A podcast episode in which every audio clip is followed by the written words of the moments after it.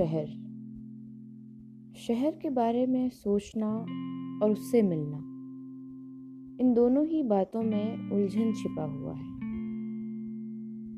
बड़ी बड़ी इमारतें, मॉल, दुकानों से लेकर ये दुनिया छोटी छोटी दुकानों, ठेलों, चौलों में बसी हुई है। शहर का हर एक दिन नया होता है, उसमें रहने वाले लोगों के साथ। कभी रेल के डिब्बे में चाय बेचने वालों की आवाज़, तो कभी घुमक कर फेरी वालों की आवाज़ उस हर दिन को जोश और ऊर्जा में भर देती है। जोश और ऊर्जा भर देती है विचारों में, कुछ पाने की ललक में, ठोकरों की दुनिया से मंजिल तक पहुंचने में ऊर्जा भर देता है शहर का हर एक दिन।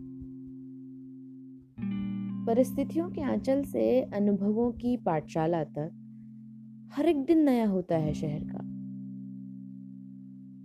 शहर से गुजरते वक्त बदलाव महसूस किया है मैंने भी, अपने विचारों में, अपने आँखों से देखे जाने वाली हर एक वस्तु में, जो वास्तविकता को अपने चमकीले बैनर के पीछे छिपाए कैद है। शहर जिसमें बड़ी बड़ी इमारतें, चमकदार सड़कों के भीतर भी छिपी हुई है एक दुनिया, जिसमें दो वक्त की रोटी तो नहीं पर दो वक्त की मुस्कुराहट भरपूर मिल जाती है। आज सफर सुनसान लग रहा है।